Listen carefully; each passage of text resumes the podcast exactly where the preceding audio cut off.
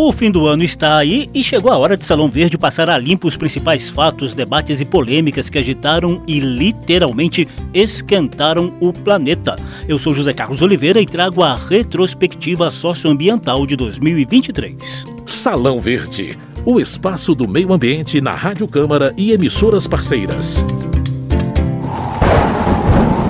O Brasil inteiro é uma grande bomba relógio socioambiental consequência da falta de políticas públicas.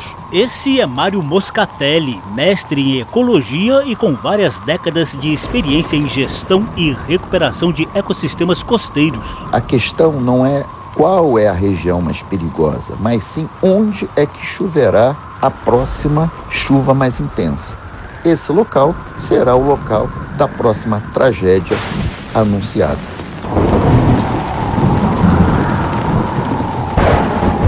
E foram muitas as tragédias ao longo de 2023. Em fevereiro, no litoral norte de São Paulo, volumes recordes de 682 milímetros de chuva em Bertioga e 626 milímetros em São Sebastião deixaram quase 70 mortes.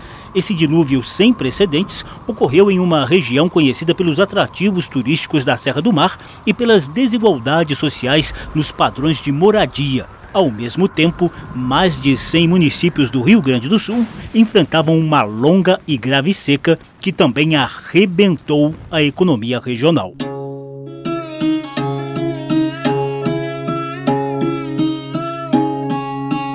Brasil tem hoje cerca de 3 mil quilômetros quadrados de áreas vulneráveis e mais de 8 milhões de pessoas que sobrevivem ao lado de perigos e tragédias anunciadas em 825 municípios. A gente fez uma edição exclusiva de Salão Verde neste ano para detalhar esse estudo feito pelo CEMADEM, Centro Nacional de Monitoramento e Alertas de Desastres Naturais.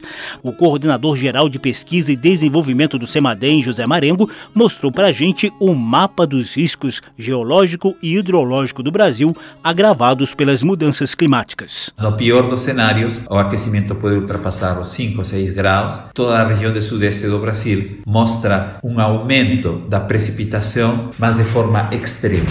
Justamente isso é o que gera desastres naturais. Deputados e senadores apresentaram propostas para enfrentar a situação por meio do Fundo Permanente de Recursos Financeiros, reforço orçamentário, retirada de moradores que ocupam áreas de risco e plano de adaptação às mudanças climáticas. Salão Verde.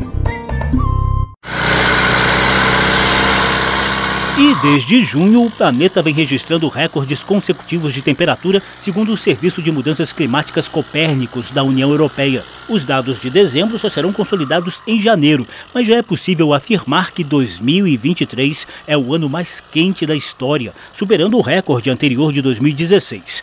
Além disso, novembro de 2023 registrou dois dias com a preocupante temperatura média global 2 graus Celsius acima da era pré-industrial. Claro que tem um pouco do fenômeno El Ninho, mas são inegáveis os efeitos das mudanças climáticas provocadas por atividades humanas.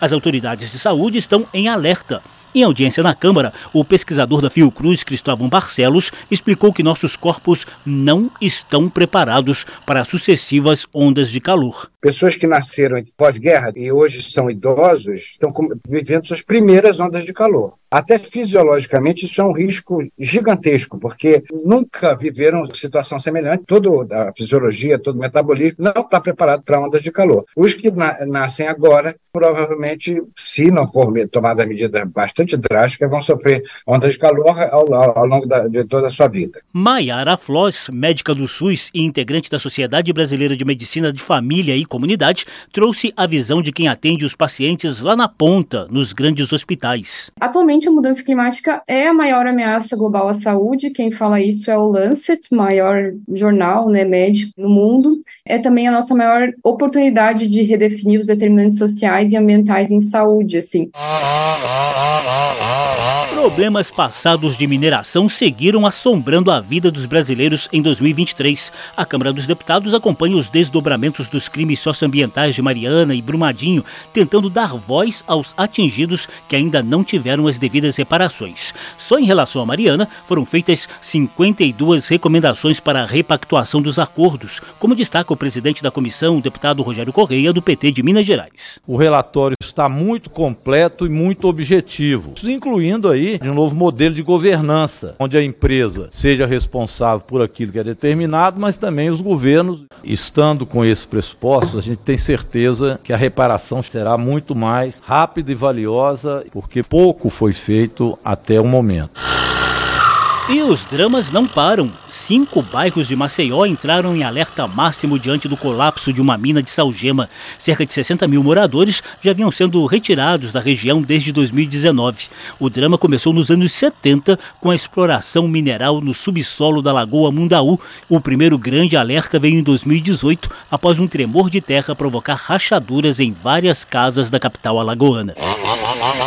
Até por sobrevivência econômica, o setor produtivo tenta corrigir atividades que nos levaram ao atual nível de degradação ambiental e aquecimento global. O foco está em descarbonização, como disse a gerente de política industrial da Confederação Nacional da Indústria, Samanta Ferreira e Cunha, em audiência na Câmara. E a gente quer desenvolver uma economia de baixo carbono, esse é o desafio. Programa de energia renovável e eficiência energética, um programa de mercado de carbono, um programa de economia circular e um último programa de conservação florestal e bioeconomia.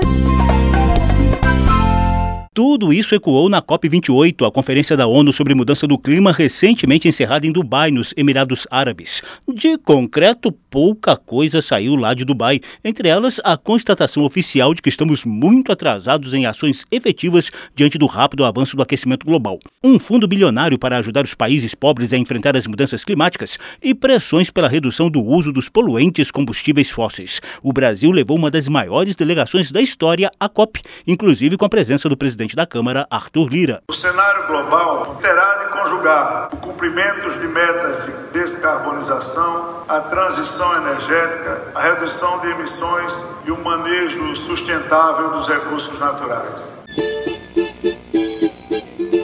Nesse ano também foi batido o martelo de que a COP30 em 2025 vai rolar aqui no Brasil. Trazer para terras amazônicas a grandes negociações internacionais sobre o clima vai colocar as florestas no centro das discussões. Essa é a coordenadora da Organização das Nações Unidas no Brasil, Silvia Hux. Para a União Europeia, sem dúvida, este esforço que o Brasil está fazendo é muito importante. Volta no âmbito internacional, volta no âmbito climático, volta no âmbito eh, ambiental. Esse outro elogio veio do embaixador da União Europeia no Brasil, Inácio Rubio.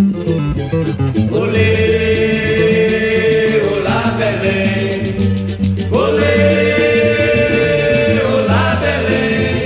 Belém, a capital paraense com 407 anos de história, foi a cidade amazônica escolhida pelo governo Lula para sediar a COP30.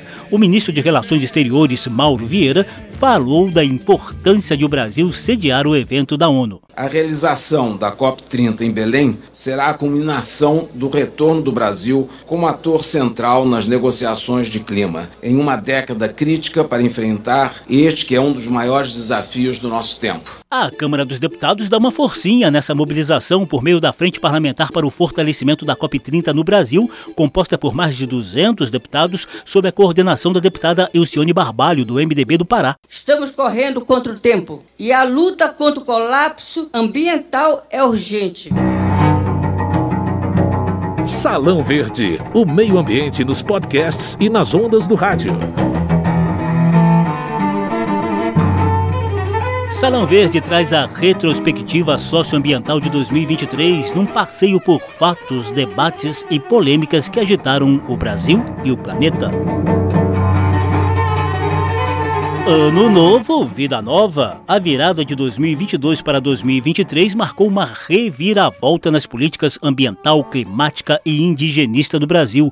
Luiz Inácio Lula da Silva tomou posse como presidente da República em 1 de janeiro e, de cara, cumpriu algumas das promessas da campanha eleitoral. Temos compromisso com os povos indígenas, com os demais povos da floresta e com a biodiversidade. Nós queremos a pacificação ambiental foi criado o Ministério dos Povos Indígenas e a pasta comandada pela ambientalista Marina Silva passou a se chamar Ministério do Meio Ambiente e Mudança do Clima. Lula também determinou que a preocupação ambiental esteja presente nas ações de todos os demais ministérios, sobretudo aqueles ligados ao setor produtivo, como Minas e Energia, Agricultura e Pecuária. Mais tarde, foram restabelecidos o Fundo Amazônia, os mecanismos de combate ao desmatamento nos biomas, como PPCDAN e PP Cerrado, além da ampliação da participação da sociedade civil no CONAMA, o Conselho Nacional do Meio Ambiente.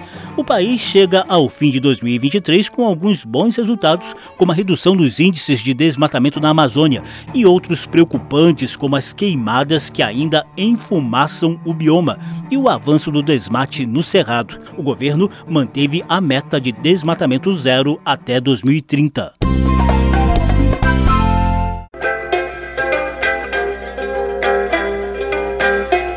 Fevereiro, a nova composição da Câmara dos Deputados tomou posse. Entre deputados e deputadas estreantes, alguns tinham, de uma forma ou de outra, forte ligação com o meio ambiente. São os casos de Ricardo Salles, do PL de São Paulo, ex-ministro do governo Bolsonaro, e de Marina Silva, da Rede de São Paulo, que se licenciou do mandato de deputada para assumir o ministério do governo Lula.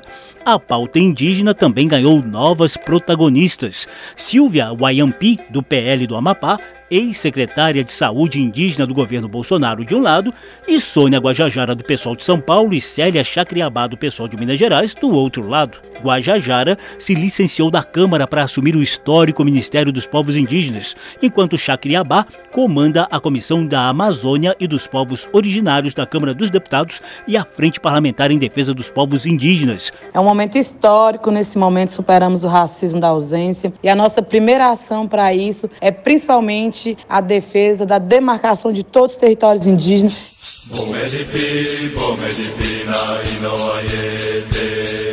Em setembro, o Supremo Tribunal Federal derrubou a tese do marco temporal, que só permite a demarcação de áreas que já estavam ocupadas por indígenas até 5 de outubro de 1988, data da promulgação da Constituição. Mas Câmara e Senado aprovaram a retomada da tese por meio de lei, parcialmente vetada pelo presidente Lula. Mesmo diante da queda de braço entre os poderes, a presidente da FUNAI, Joênia Wapchana, reafirmou em audiência na Câmara dos Deputados a meta de agilizar as demarcações de terras indígenas no país. Nós temos é, em trâmite na FUNAI 490 registros de reivindicações fundiárias, 134 terras indígenas em estudo. Então não se surpreendam né, que nós estamos cumprindo o nosso dever. É uma obrigação constitucional. Salão Verde. Neste ano, deputados e senadores aprovaram e o presidente da República sancionou algumas novas leis ligadas ao meio ambiente. Está lá na lei. Pode conferir. Está lá na lei. A gente destaca, por exemplo, a criação da Semana Nacional do Uso Consciente da Água a partir de 22 de março e medidas de prevenção a desperdícios. Em defesa dos serviços ambientais das abelhas, surgiu a Política Nacional de Incentivo à Produção Melífera. Outras duas novas leis ampliaram o prazo para os municípios concluírem seus planos de mobilidade urbana. Outra lei em vigor desde maio permite o comércio de crédito de carbono e a exploração da biodiversidade em florestas públicas concedidas para a iniciativa privada. Amplia o prazo para regularização de imóveis rurais por meio do PRA, o Programa de Regularização Ambiental. Câmara e Senado ainda aprovaram em 2023 a lei que destina ao Fundo Nacional de Meio Ambiente metade dos valores arrecadados com multas ambientais aplicadas pela União. A lei também autoriza a destinação de parte dos recursos ao FUNCAP, o Fundo Nacional para Calamidades Públicas, Proteção e Defesa Civil. Essa lei surgiu de proposta do deputado Gilson Daniel do Podemos do Espírito Santo. Para que a gente possa realmente fazer a prevenção dos desastres nesse país.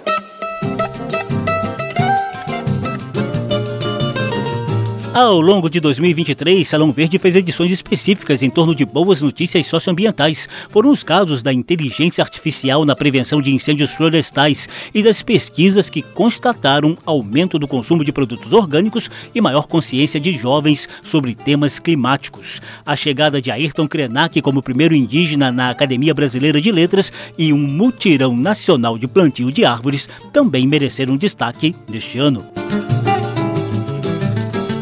Salão Verde trouxe a retrospectiva socioambiental de 2023, com produção de Lucélia Cristina e Cristiane Baker, edição e apresentação de José Carlos Oliveira. Se você quiser ouvir de novo essa e as edições anteriores, basta visitar a página da Rádio Câmara na internet e procurar por Salão Verde. O programa também está disponível em podcast. Obrigadíssimo pela atenção. Tchau. Salão Verde, o espaço do meio ambiente na Rádio Câmara e emissoras parceiras.